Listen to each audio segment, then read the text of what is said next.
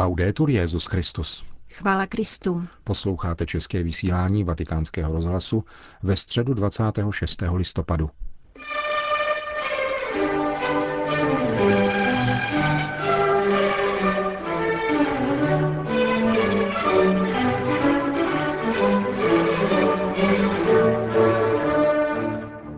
Více než 15 tisíc lidí přišlo dnes dopoledne na svatopetrské náměstí navzdory přeháňkám, které doprovázely celou generální audienci. Jejich odhodlání ocenil papež hned v úvodu pravidelného středečního setkání s Petrovým nástupcem. Svoji katechezi z cyklu věnovaného církvi pak v rámci končícího se liturgického roku zaměřil na církev putující do nebeského království.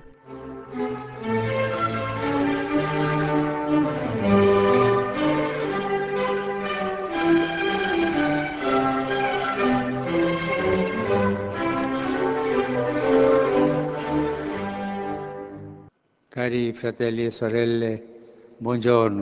Dobrý den, drazí bratři a sestry.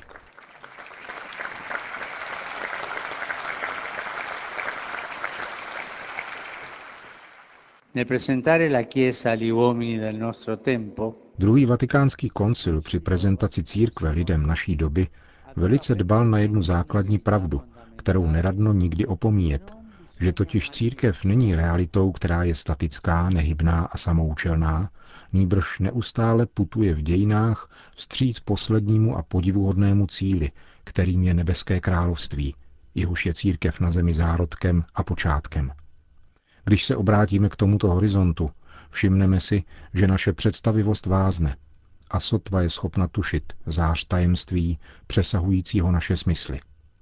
Spontánně v nás vyvstávají některé otázky. Kdy dojde k tomuto závěrečnému přechodu? Jaká bude tato nová dimenze, do níž církev vejde? Co bude potom s lidstvem a se stvořením, které jej obklopuje? Tyto otázky ovšem nejsou nové. Ve své době je kladli už Ježíšovi učedníci. Kdy k tomu dojde? Kdy nastane triumf ducha nad stvořením, tvorem a vším? Jsou to lidské otázky, staré otázky, Klademe si je také.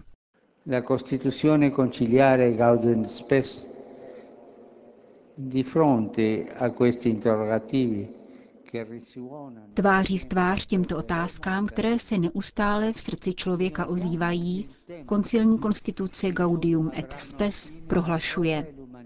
Neznáme čas, kdy dospěje ke svému konci země a lidstvo, ani způsob přeměny vesmíru. Tento viditelný svět zohyzděný hříchem sice pomine, ale dostává se nám poučení, že Bůh připravuje nový příbytek, novou zemi, ve které přebývá spravedlnost a jejíž blaženost naplní a převýší všechny touhy lidského srdce po pokoji. To je cíl, ke kterému spěje církev. Je to tak, jak praví Bible. Nový Jeruzalém, ráj. Spíše než o nějaké místo jde o stav duše, ve kterém budou naše nejhlubší očekávání vrchovatě naplněna a bytí nás tvorů a božích dětí dojde plné zralosti. Budeme konečně oděni radostí, pokojem a boží láskou úplně, bez jakéhokoliv omezení a staneme tváří v tvář jemu. Je krásné o tom přemýšlet, myslet na nebe. Všichni se nacházíme tady dole, všichni nahoru. Je to krásné a duši to dodává sílu. In questa prospettiva è bello percepire come ci sia una continuità v této perspektivě je krásné vnímat hlubokou kontinuitu a společenství, které je mezi církví v nebi a církví putující na zemi. Ti, kteří už žijí před tváří Boha, nás totiž mohou podporovat a přimlouvat se za nás, prosit za nás. Na druhé straně jsme také my neustále vybízeni obětovat dobré skutky, modlitby a samu Eucharistii za ulehčení duším, které dosud čekají na nekonečnou blaženost. Ano, protože v křesťanské perspektivě již není rozdíl mezi tím, kdo je mrtev a kdo ještě ne. Nýbrž mezi tím, kdo je v Kristu a kdo ne. Toto je určující a opravdu rozhodující element naší spásy a naší blaženosti. Nello stesso tempo la Sacra Scrittura ci insegna che il compimento di questo disegno meraviglioso Písmo svaté nás zároveň učí, že naplnění tohoto podivuhodného plánu se nemůže netýkat také všeho toho, co nás obklopuje a co vzešlo z mysli a srdce Boha. A poštol Pavel to říká výslovně, když praví, že samotvorstvo bude vysvobozeno z poroby porušení a dosáhne svobody ve slávě božích dětí. Jiné texty užívají výrazu nové nebe a nová země, v tom smyslu, že celé veškerenstvo bude obnoveno a osvobozeno jednou provždy od jakékoliv stopy zla i od samotné smrti. To, co se rýsuje jako naplnění nějaké proměny, která ve skutečnosti již probíhá, počínaje smrtí a vzkříšením Krista, je tudíž nové stvoření. Nikoli tedy zničení kosmu a všeho toho, co nás obklopuje, nýbrž dovedení všeho do plnosti bytí, pravdy a krásy. Toto je plán, který Bůh, Otec, Syn a Duch Svatý chce odevždy uskutečňovat a uskutečňuje. Cari amici, quando pensiamo a queste stupende realtà che ci attendono, Drazí přátelé, když přemýšlíme o těchto krásných skutečnostech, které nás očekávají, uvědomujeme si, že patřit k církvi je opravdu podivuhodný dar, který v sobě má nejvznešenější povolání. Prosme tedy panu Marii, matku církve, aby stále bděla nad naší poutí a pomáhala nám, abychom jako ona byli znamením důvěry a naděje mezi svými bratry. segno gioioso di fiducia e di speranza in mezzo ai nostri fratelli. Končil papež František svou dnešní katechezi. V závěru generální audience připomněl svoji nadcházející apoštolskou cestu do Turecka. Come sapete, da venerdì prossimo a domenica mi recherò in Turchia Jak víte, od tohoto pátku do neděle se vydám na apoštolskou cestu do Turecka. Všechny vybízím k modlitbě, aby tato návštěva Petra u bratra Ondřeje přinesla plody pokoje, upřímného dialogu mezi náboženstvími a svornost v tureckém národě. e concordia nella nazione turca. Po společné modlitbě odčenáš papež všem požehnal. Dominus vobiscum. Sit nomen Domini benedictum. Aiutorium nostrum in nomine Domini. Benedicat vos omnipotens Deus, Pater et Filius et Spiritus Sanctus.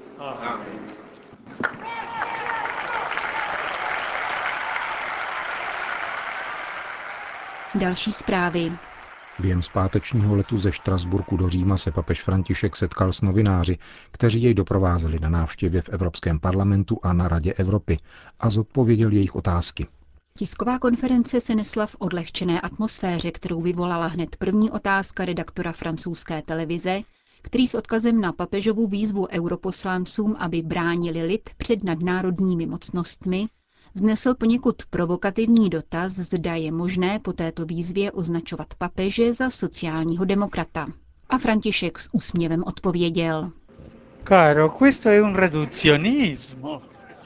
Per, ma io mi sento eh, in una collezione di insetti lì. Milí drahý, to je redukcionismus.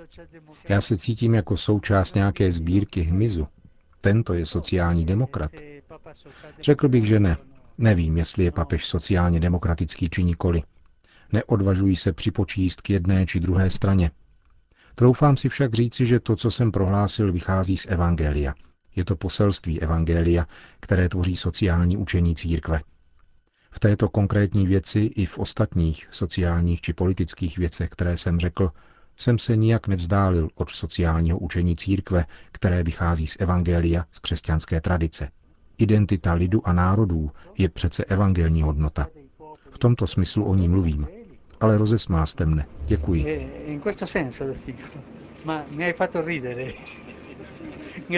Další novinář z francouzského deníku Le Figaro poukázal na zklamání lidí, kteří neměli možnost potkat se ve Štrasburku s papežem a vidět jej v místní katedrále, která letos oslavila své milénium. Zajímalo jej, zda je v plánu návštěva Francie. No, non è programmato ancora, no?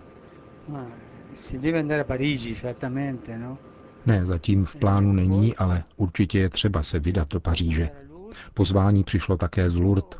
Přál jsem si navštívit nějaké město, kam dosud žádný papež nezavítal, abych se setkal s tamnějšími obyvateli, ale konkrétní plán nevznikl. V souvislosti se Štrasburkem se myslelo i na to, ale návštěva katedrály by znamenala již návštěvu Francie a to by byl problém.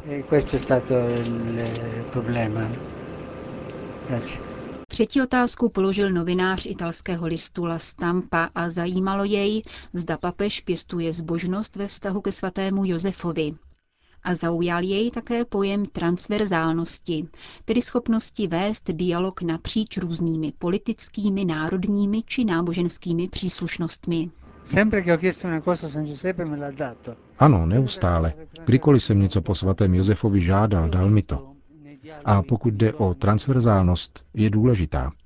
Při rozmluvách s mladými politiky ve Vatikánu, kteří mají různou politickou či národní příslušnost, jsem zjistil, že jejich řeč má odlišnou melodii, jež má sklon právě k této transverzálnosti.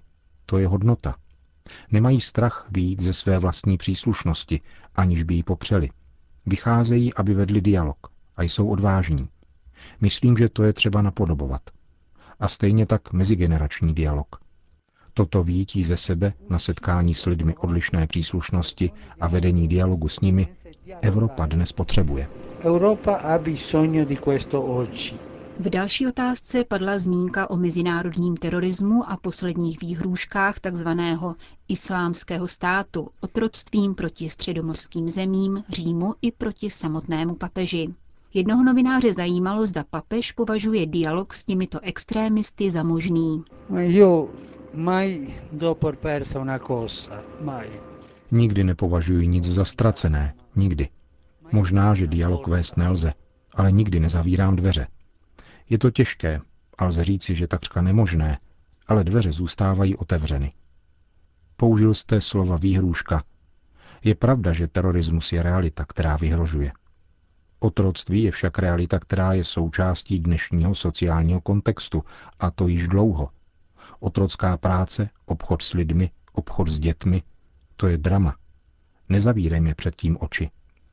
Otroctví a vykořišťování lidí je dnes realitou spíše než výhrušky teroristů. A je tady také další výhruška a to je státní terorismus. Když se věci komplikují, Každý stát se cítí být oprávněn masakrovat teroristy a spolu s nimi jsou zabíjeni také mnozí nevinní. A to je anarchie na vysoké úrovni, která je velmi nebezpečná. S terorismem je třeba bojovat, ale opakuji, co jsem řekl během předešlé cesty. Když je třeba zastavit nespravedlivého útočníka, je třeba tak učinit v mezinárodním konsenzu. Jako poslední se papeže ptala italská novinářka Karolína Pigociová, která mu položila záludnou otázku, zda se při svých cestách papež ve svém srdci cítí být Petrovým nástupcem nebo biskupem Říma a nebo biskupem z Buenos Aires. Karolína je molto acuta. Karolina je velice bystrá. Nevím, opravdu nevím. Cestuji však, myslím, se všemi třemi pocity – Nikdy jsem si však tuto otázku nepoložil. Chcete mne trochu donutit přemýšlet, že? Ano, jistě, paměť je Buenos Aireského biskupa, ale ten už není. Nyní jsem biskupem Říma a Petrovým nástupcem a myslím, že cestuji s touto pamětí a s touto realitou, s tím vším. V této chvíli mi dělá starosti Evropa. Je správné pomoci jí, aby šla vpřed, a to jako římský biskup a Petrův nástupce. Jsem přece Říman. E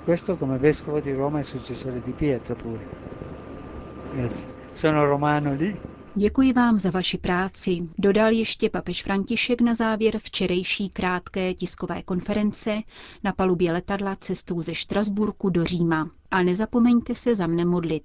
Děkuji. Arrivederci Roma, goodbye.